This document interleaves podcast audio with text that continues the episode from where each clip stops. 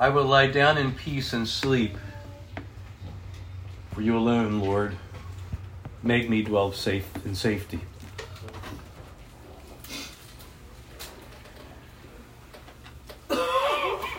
Sometimes we're troubled at night and have trouble sleeping. And it says here that I will lie down in peace and sleep. For you alone, Lord, make me dwell in safety. There is a connection between having peace in our hearts and what we our attitude towards the word of God and how it connects with our life because sometimes we're woken up at night and God calls us to pray but sometimes we're restless and can't sleep and we have no peace and turmoil in our hearts because of other reasons the Bible tells us that we can have peace in our hearts. In Colossians chapter 3, it says, Let the peace of God rule your heart. But it is a choice when we read the word let, it means that there's a choice involved between whether we have God's peace in our hearts or whether we don't. So, what is the difference? What is the, the connection between having peace in our hearts and what the Word of God says. In Psalm 29:11 it says, "The Lord will bless his people with peace." Now some would interpret that like peace with other nations. but the Bible says we are in Christ to our holy nation, not national boundaries, whatever country we live in. Not talking about that. So if God will bless his people with peace, then why is it sometimes we're not experiencing that peace of God? And these are the kind of things that each of us are challenged with. Why am I not experiencing that rest that the Bible talks about? In the book of Hebrews, it says, Those who believe do enter God's rest. And so we begin to see the connection between what God says and our attitude towards what He says, our response to what He says, our approach to our life according to what He says. And these are the things that we can easily overlook. It's not the way of the world. The way of the world is ex- extremely reactionary. And we, before we're in Christ, we are programmed that way. And that's why it says to put, when it says to put off the old man, it means that too, this programming, this way of thinking that we have been trained in to be reactionary. Things are growing great, Things are going great. We're in peace. We're happy. We're joyful. Things are not going great. We're the opposite. Watch the world we live in. It's the way it is in the world. Somebody hits the lottery, they're happy. Somebody loses at the casino, they're miserable. You know, if they if they hit the jackpot, they're happy as can be. That's the way of the world. And we can follow suit if we just let things flow. There's sickness, there's challenges, there's problems of all kinds, and we're down. And we have that black cloud on us. And we and we and we have that big boulder on, on our shoulders. Something good happens, God answers a prayer. You know, we have help in some way, another. People we're praying for, God is reaching them. We see positive signs, and those are probably, oh, happy we're riding that roller coaster up on the top. And there we go. We're up and down. In, in Christendom, it's called roller coaster Christianity. We're up and we're down, we're up and we're down. And it's not the way Jesus lived. If you examine the life of Jesus, we see that he's not like that. He seems to have some sort of secret about him that he is able to stay on a spiritual plane. You don't see Jesus down in the dumps. The closest thing we have to that is when he's in the Garden of Gethsemane, when he's really wrestling with what's going to happen. He knows what's going to happen. He's going to be crucified, he's going to suffer a lot of pain. And he says he's ready, he's willing. He says, but the flesh is weak. His body doesn't want to do that. And he wins. In this wrestling, he wins. And you see a man at peace before Pontius Pilate. He's, he doesn't say a word when he's being uh, accused of all these false witnesses at the Sanhedrin, at the trial. It seems like he has some secret about how he can maintain this level of peace in the face of all kinds of horrible things. In the face of people wanting to stone him. In the face of condemnation. In the face of 40 lashes. Carrying his cross to Calvary after taking a terrible beating. Being put on the cross and still having peace in his heart. Before he gets to the cross, he says, Women of Jerusalem, don't weep for me, but for yourselves and for your children. Because he knew what the Romans were going to do within that generation. Still having a spiritual mind. On the cross, he says, Father, forgive them. They don't know what they're doing. Still walking in the love of God, keeping himself in the love of God Father. and still keeping in mind the will of the Father and saying, Father, into your hands I commend my spirit. And he says, It is finished. He ran the race, he finished what God had called him to do, and it was done. And he could say that at the end of that. Mm. that is the life that's put before us. And the secret is revealed. That it's really opened up to us in the Word of God. Blessed is the man who trusts in the Lord. His sleep shall be sweet. You read in the book of Jeremiah. We read it all over the New Testament, Old and New Testament, that there is a connection between believing what the Word of God says for us taking it on a personal level and what happens on the inside of us. There is no mistake of that. And the opposite is also true. There is no peace, says the Lord, for the wicked in the book of Isaiah. I believe it's in Ecclesiastes it says the wicked are like the waves of the sea, they never can rest. Does that mean if there's turmoil and unrest in my heart that I'm wicked? What it means is that we're wrestling against our carnal, wicked human nature that all of us have. And that's what causes the unrest, that turmoil, that that uneasy feeling, and we're wrestling the wrestling that's going on in the inside of us. The Bible says that the spirit wrestles, that the spirit and the flesh are at enmity with each other. And we experience that enmity inside of us. And that's what Jesus was experiencing at Gethsemane, in the Garden of Gethsemane.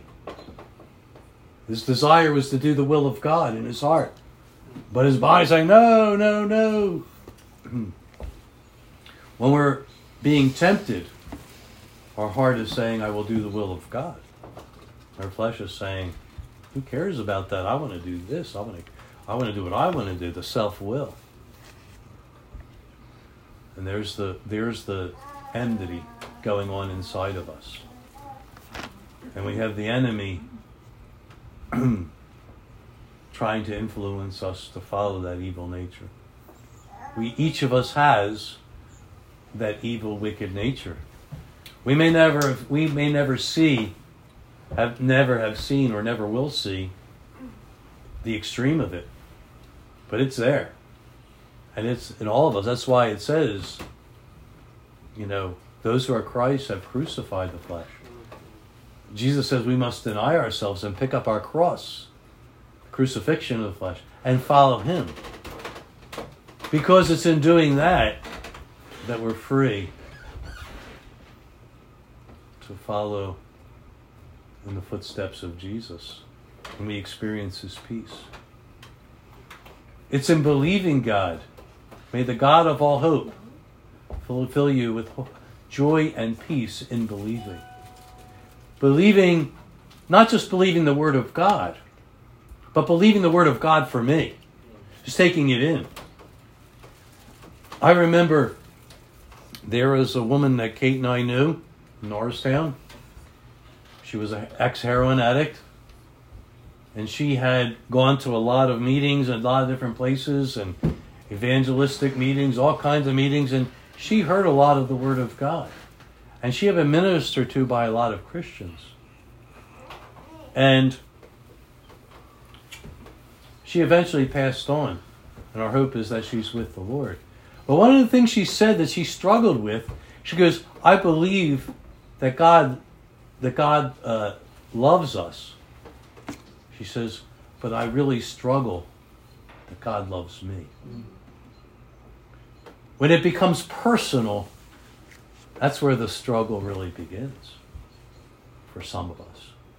That He loves me as an individual, not just this whole thing like we're a bunch of cattle and God loves us all and just all this, you know, generic kind of love. No. God loves us each as individuals. It says the very hairs of our head are numbered.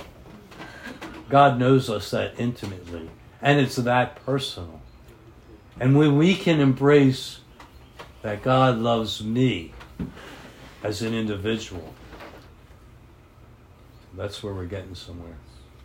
And not only that, but the promises of God are for us who are in Christ individually. That means me too. The promise of God, that's for me. But God says, the things are, it's not just for, you know, some body sitting out on a mountaintop. It's for me. It's for you. It's for us. Us who are in Christ. It's for us. And so we can stand on it. And if we can stand on it, in believing, we find joy and peace in believing. In believing what? In believing what he said. In believing his promises. In believing his word. When he says, Ask and you shall receive, and we believe something like that, well, that makes all the difference in the world. And many Christian parent have said, Oh, my children are here and there and everywhere. I know. You know, we're going through a lot of, Kate and I are going through a lot ourselves with our children. We know. But there's promises concerning all these things, concerning our future generations. And we have to not be moved by what we see, by the seen, but by the unseen, by the power of God and trust God that when He says, Ask and we shall receive, that He's going to answer our prayers. And take that in on a personal level and apply it into personal situations in life. That's when it becomes real. That's when it becomes reality. It's not just a bunch of religious talk. That's when it becomes real. When it applies to my life. Because what good is it if it's just a bunch of talk and it doesn't meet us where we are? But God meets us where we are. He is our God. He is our Father. For us who are in Christ. As many as receive Him, to them He gives the power to become the children of God. If we're the children of God, that means God is our Father. Amen. We receive Christ, then God is our Father. We look at life differently then. Mm-hmm. But the problem is, is we can easily forget all of this. And we can just be grazing out in a cornfield somewhere and forget everything we've learned and everything we've read in the Word of God and not apply it to ourselves. And that's where we get in trouble. That's where the turmoil comes. That's where we feel hopeless. We feel helpless. We feel depressed and discouraged and we get beat up. And the devil takes advantage of us. When the Bible says love our enemies, yeah, but if I love my enemies, then they'll take advantage of us. Don't worry about it. Just walk in the light of God's Word. It's a lamp to our feet and a light to our path. And it invigorates and revitalizes us Mm-hmm. as we believe it. Because we can read the Word of God and we can I can I read ten chapters a day and you know and I'm still and feel dark and everything else. Well, how much of what we read did we believe? Mm-hmm. You know, because if, if if we don't mix faith with what we heard, then we're just like the Israelites. We can see all the works of God. We can see water coming out of a rock. We can see ten plagues in Egypt. We can see the, the, the Red Sea opening up. And we will gain no insight from any of that. We don't mix faith with what we believe, with what we've heard. Sorry. If we don't mix faith with what we've heard, we don't get any insight from it. Hmm. Jesus said of his own disciples, they gained no insight from the miracles that they saw of the loaves and the fishes. Now, these were people who spent every day with Jesus. They heard all of his teaching, all of his preaching, they saw all of his miracles. And what did he say to them? How is it you have no faith? What's wrong with you? You know? How is it you have no faith? Oh, slow to believe, slow of heart to believe. Oh, faithless and perverse generation. He said that concerning his disciples. When his disciples couldn't cast out demons out of this boy, they cast a demon out of this boy. His response was, "Oh, faithless and perverse generation, twisted generation, how long will I be with you?" A hard heart. A hard heart towards the, what God has said in His Word. What He declares in His Word. I remember a bumper sticker says, God said it, I believe it, and that settles it. That settles it. We mean that settles it. That settles it in my heart. That settles it in my mind. That I have to reorder my life according to the Word of God and deprogram myself from all the carnality, all the trash, and all the way of the world, and all the way of darkness, and all the way of my human nature.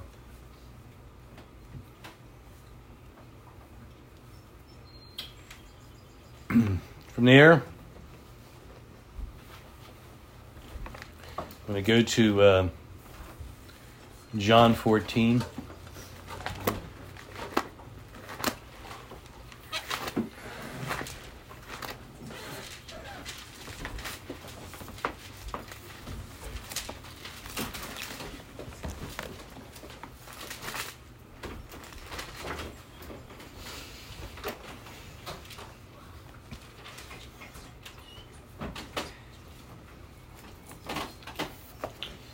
John 14, um, Dave, you could read verses 25 to 27.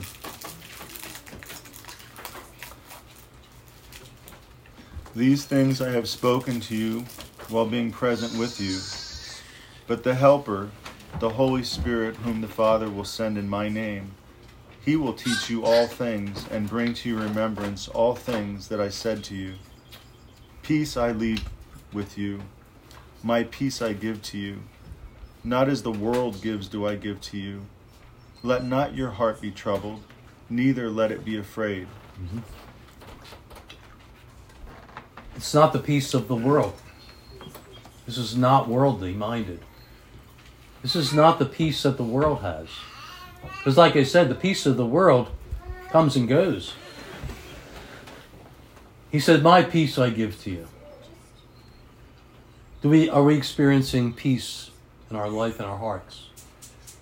So, wait, yeah, I got all these problems, though. You see, but if it's only when we don't have problems that we have peace. That's the peace of the world. That's what Jesus is talking about. This isn't the kind of peace he's talking about. My peace I give to you, not as the world gives. And if we are experiencing that, he says, don't let your heart be troubled, neither let it be afraid. Fear and turmoil and trouble in the heart our choice. Peace or trouble. Peaceful seas or troubled seas in our hearts. Jesus told us in John 16, he says, the last verse, verse 33, These things I have spoken to you, that in me you have peace. In the world you will have tribulation, but be of good cheer. I have overcome the world. Trouble is part of life. And so he says, Don't let your heart be troubled, neither let it be afraid. Trouble on the outside, but peace on the inside. We can have it. That's the peace that Jesus promised. Promised. A promise from God. And God is not a liar. We can experience the peace of God. You say, Well, I want to experience that. How can I get that? You must believe it. Believe this message. Believe that He gives us peace. Jesus said, I have come to bring a, give you life and that more abundantly. That abundant life. Do we believe that? Do we if we believe it, are we experiencing it for us? Again, this gets personal down in our hearts. Am I experiencing abundant life on the inside in my soul? Am I experiencing peace in my soul? Or am I kind of up and down and all over the place? It's a fight to stay in this place. Let the peace of God rule in your heart. That doesn't come naturally, that doesn't come without a fight. Because we have to bring every thought captive to obeying Christ in order to experience that. Casting out all imagination. So, what imagination? Imagine everything that can possibly go wrong. In the world, it's called Murphy's Law. Law. Whatever can go wrong will go wrong. And we can have a mindset that makes us fearful because we're afraid that's going to happen. Whatever can go wrong is going to go wrong, and we're scared, we're fearful, and uh, you know, get a chest call. Oh, I'm going to get pneumonia. We have fear of pneumonia. We fear disease. We find a lump and we fear cancer.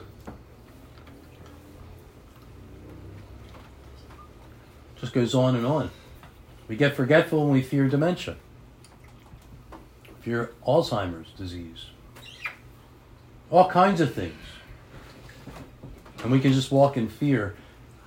But the Bible tells us that if we trust God, we will not fear evil tidings, bad news. We won't fear bad things coming upon us.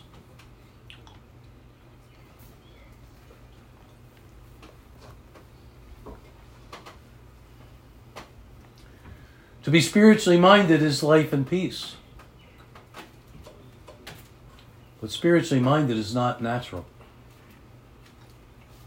If we follow our own inclinations, our natural inclinations, the only time we'll ever have peace is when everything is lined up right. And that rarely happens in life. It explains why so many are on anxiety medication antidepressants, tranquilizers, nerve medicine. There's no peace in the natural way. And so many people are on these medications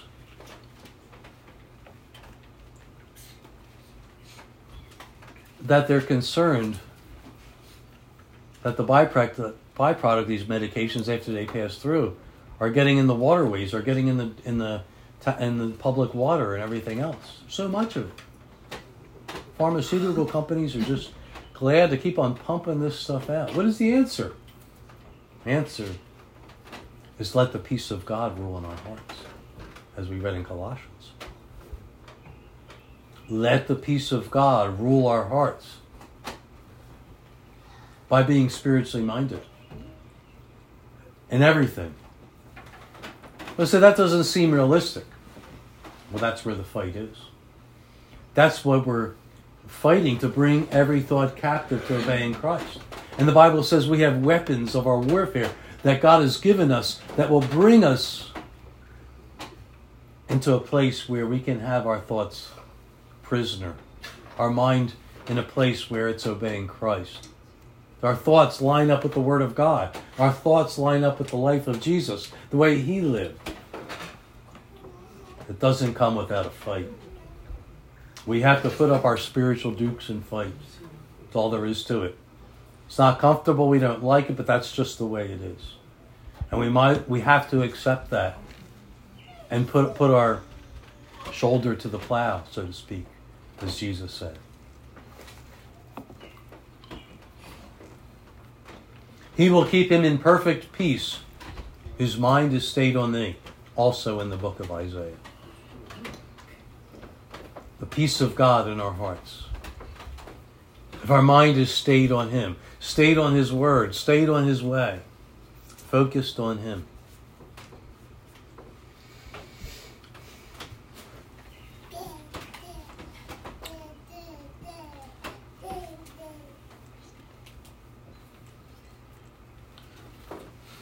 Romans 14, 17. The kingdom of God is not food and drink, but righteousness, peace, and joy in the Holy Spirit.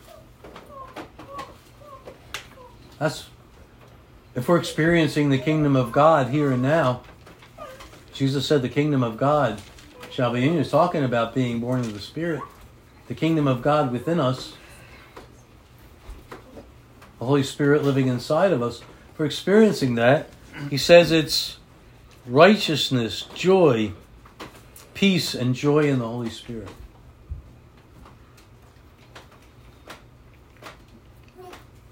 One of the fruits of the Holy Spirit is peace, joy, peace, love, joy, peace, gentleness, goodness, kindness, faith.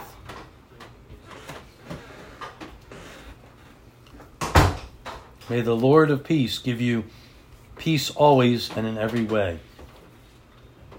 God is not the author of confusion, but of peace.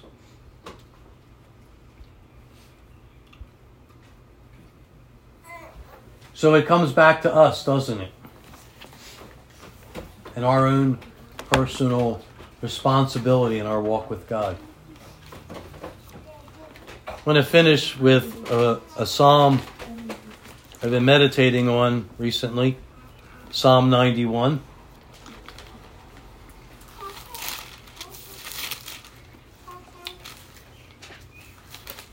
Psalm 91 spoke to me off, often when I was an early Christian. Still does to this day. Dave, if you could read the whole chapter for us. Sure. he who dwells in the secret place of the Most High shall abide under the shadow of the Almighty.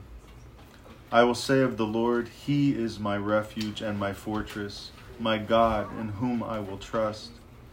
Surely he shall deliver you from the snare of the fowler and from the perilous pestilence. He shall cover you with his feathers, and under his wings you shall take refuge. His truth shall be your shield and buckler. You shall not be afraid of terror by night, nor of the arrow that flies by day, nor of the pestilence that walks in darkness nor of the destruction that lays waste at noonday. A thousand may fall at your side, and ten thousand at your right hand, but it shall not come near you. Only with your eyes shall you look, and see the reward of the wicked. Because you have made the Lord, who is my refuge, even the Most High, your dwelling place, no evil shall befall you, nor shall any plague come near your dwelling. For he shall give his angels charge over you, to keep you in all your ways. In their hands they shall bear you up, lest you dash your foot against a stone. You shall tread upon the lion and the cobra the young lion and the serpent you shall trample underfoot. Because he has set his love upon me, therefore I will deliver him. I will set him on high, because he has known my name. He shall call upon me, and I will answer him. I will be with him in trouble. I will deliver him and honor him. With long life I will satisfy him and show him my salvation. It's a great psalm. Mm-hmm. the secret place of the Most High. This is the place of those who trust Him. Trust Him means trusting His Word, trusting what He has said, trusting His promises, trusting for His protection and His guidance and His help. He says a 10,000 may fall at your right hand, you know, but it will not, you will not be taken. You know, that really shows us that we can't look at anybody else. The Bible says those who compare themselves among themselves and by themselves are not wise. It's not wisdom to compare our life in that kind of exactness to the life of others. We can gain encouragement from the work of God in other people's lives and learn lessons from the disasters that befall others. But comparing life to life is not wise. And he says, We have made the Lord our refuge, our secret place of safety. That's where our heart is. That's where we are in that dwelling place. We're living. He, he dwells, and when you says dwell, it means you, you're living there in the secret place of God. That secret place is a walk on water. It's trusting God for things we do not see.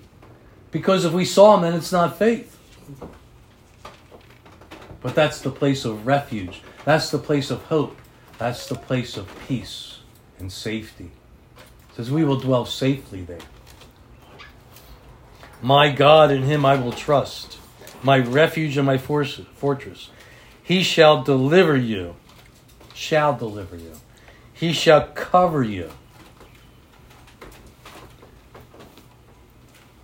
You shall not be afraid the terror by night, the burglar, the ones lurking in the darkness fear all kinds of things like happen on the news, shootings and horrible things happening in the world,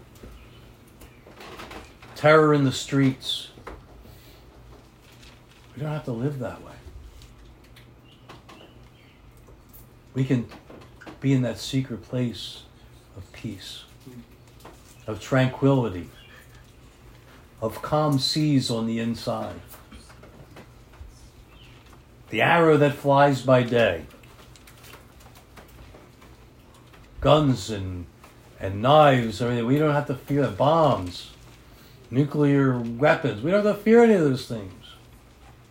God has it all under control. Mm-hmm. And there's that secret place. Be covered with his feathers, it says here. You know, there's that secret place that Jesus dwelt in, that we can live in.